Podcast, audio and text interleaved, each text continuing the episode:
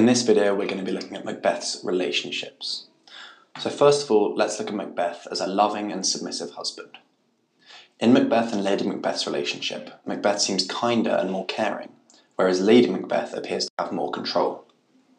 So, let's look at the significance of the letter in the play. Macbeth writes to his wife and tells her about what the witches have said. It's interesting that he seems to treat her more equally. This could suggest that he either cares about her or he values her opinion. Perhaps she's helped him with decisions in the past. It might give the audience a clue about why he lets her influence him in the way that she does at the start of the play. Many men would not talk such things with their wives. Macbeth and Lady Macbeth are together on stage for the first time in Act 1, Scene 5.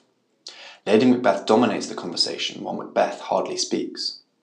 Macbeth uses loving language towards his wife, such as my dearest love, whereas Lady Macbeth greets him by flattering his status, such as Great Glamis worthy Cawdor. He seems the more caring of the two here. Lady Macbeth decides the plan for them. Macbeth tells her they will speak later, but Lady Macbeth seems to interrupt him. This makes us question things about his character. Is he desperately in love with her and keen to please, or is he really weak mentally? In Macbeth's soliloquy, which is a speech to himself, when he sees the vision of the dagger before him, he thinks of many reasons why he shouldn't act on his ambition, but seems to deny all of these fears because of his wife. Throughout the first two acts, Lady Macbeth has been criticising Macbeth for being worried about murdering King Duncan. She questions his masculinity, implies that he is a coward, and insists that he murders Duncan. So we can ask does he go ahead with the plan to kill the king just to please his wife? So let's just try and recap. In which scene are Macbeth and Lady Macbeth together on stage for the first time? That's in Act 1, Scene 5. And how does Lady Macbeth respond to Macbeth in Act 1, Scene 5? She greets him by flattering his status, saying, Great Glamis worthy Cawdor. And she decides the plan for them to murder King Duncan. And she also seems to interrupt Macbeth. So now let's look at Lady Macbeth's treatment of Macbeth. She seems to view Macbeth as weak and controls him accordingly. Lady Macbeth thinks that Macbeth is too nice to go for the things that he truly wants, such as the crown.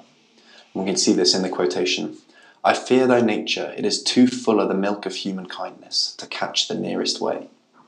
Shakespeare uses this metaphor to suggest that Macbeth is a good man. But milk, a substance that mothers make to feed to their young, might also suggest that Lady Macbeth sees his kindness as weakness. In this way, as is the case with many Shakespearean plays, the male character seems to have more stereotypically feminine traits. For example, Macbeth seems kinder and more caring, whereas Lady Macbeth appears to have more control. Macbeth is very torn about whether he should kill the king or not. He decides not to go on because he does not think ambition alone is a good enough reason to want the crown. But his wife quickly persuades him to continue with the plan. This suggests that she has power over her husband. It seems that one of the key things holding him back is fear of people retaliating. He addresses this at the beginning of his speech in Act 1, Scene 7. Later on in the scene, he asks Lady Macbeth what would happen if they fail. She says that if he is brave, they won't fail. But screw your courage to the sticking place and will not fail. So now let's look at Macbeth as feminine. When Macbeth sees Banquo's ghost, Lady Macbeth asks him, Are you a man? This suggests that a lack of courage makes him less of a man, as people often saw mental disturbances as just a female problem. So to try and recap what, we what we've just covered, can we look at the quote showing Lady Macbeth's views on and treatment of Macbeth? So in the quote that in which Lady Macbeth pressurizes Macbeth into murdering Duncan, Macbeth asks Lady Macbeth what would happen if they fail. She says that if he is brave, they won't fail. She says, but screw your courage to the sticking place and will not fail. So now look at the connections between Lady Macbeth and her view of Macbeth. If we look specifically at the quote, I fear thy nature, it is too full of the milk of human kindness to catch the nearest way. The meaning of this seems to be that Lady Macbeth thinks that Macbeth is too nice to go for the things that he truly wants. We also have the metaphor that suggests that Macbeth is a good man, but the use of the word milk, which is a substance that mothers make to feed their young, suggesting that Lady Macbeth sees Macbeth's kindness as weakness. Now let's look at Macbeth's changing relationship with his wife. So let's look at Banquo's murder first. Lady Macbeth was the key motivator behind the murder of King Duncan, but Macbeth doesn't even discuss his plans to kill Banquo with her. He tells her it is better that she doesn't know, saying, Be innocent of the knowledge, dearest Chuck. Perhaps he wants to save her the suffering that he feels. As he says, Oh, full of scorpions is my mind, dear wife. It seems here that he is taking control and there has been a power shift in their relationship.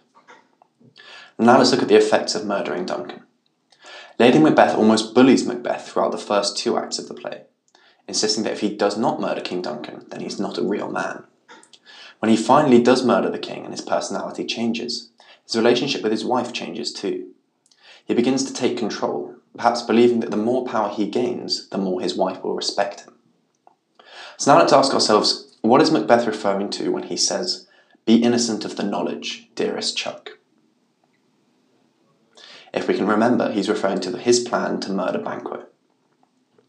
Now let's have a look at Macbeth's changing relationship with his wife throughout the play. So at the start of the play, Lady Macbeth almost bullies Macbeth in all of their decisions. Then we have the turning point when Macbeth murders King Duncan.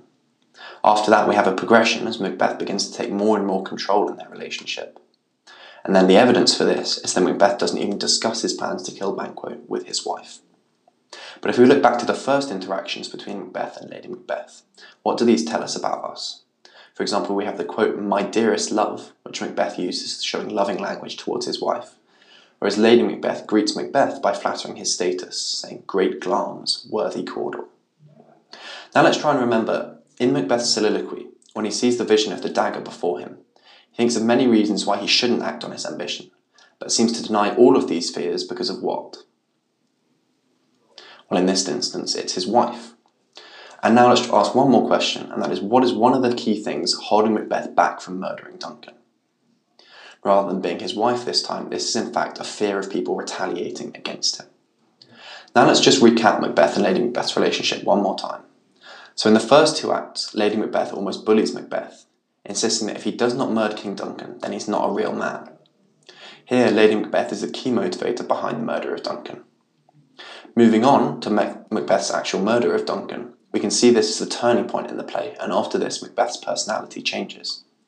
After Duncan's murder, it's Macbeth that begins to take control, perhaps believing that the more power he gains, the more his wife will respect him. Macbeth doesn't even discuss his plan to kill Banquo with his wife, saying to her, Be innocent of the knowledge, dearest Chuck. So now let's try and remember what does Lady Macbeth say to Macbeth when he sees Banquo's ghost? She questions his masculinity in saying, Are you a man? It's here that we get the impression that Macbeth is mentally disturbed by the murders he has committed or is responsible for. For example, in Act 3, Scene 2, he says to Lady Macbeth, O full of scorpions is my mind, dear wife. And now, just to round off the topic, let's try and remember when does Macbeth start to take control in his relationship with his wife? So, this is the turning point in the play, and that's after Duncan's murder. And that is all you need to know about the relationship between Macbeth and his wife in the play. If you found this episode useful and want to learn two times faster for free, head over to senecalearning.com or click the link in the bio to revise all your exam subjects for free.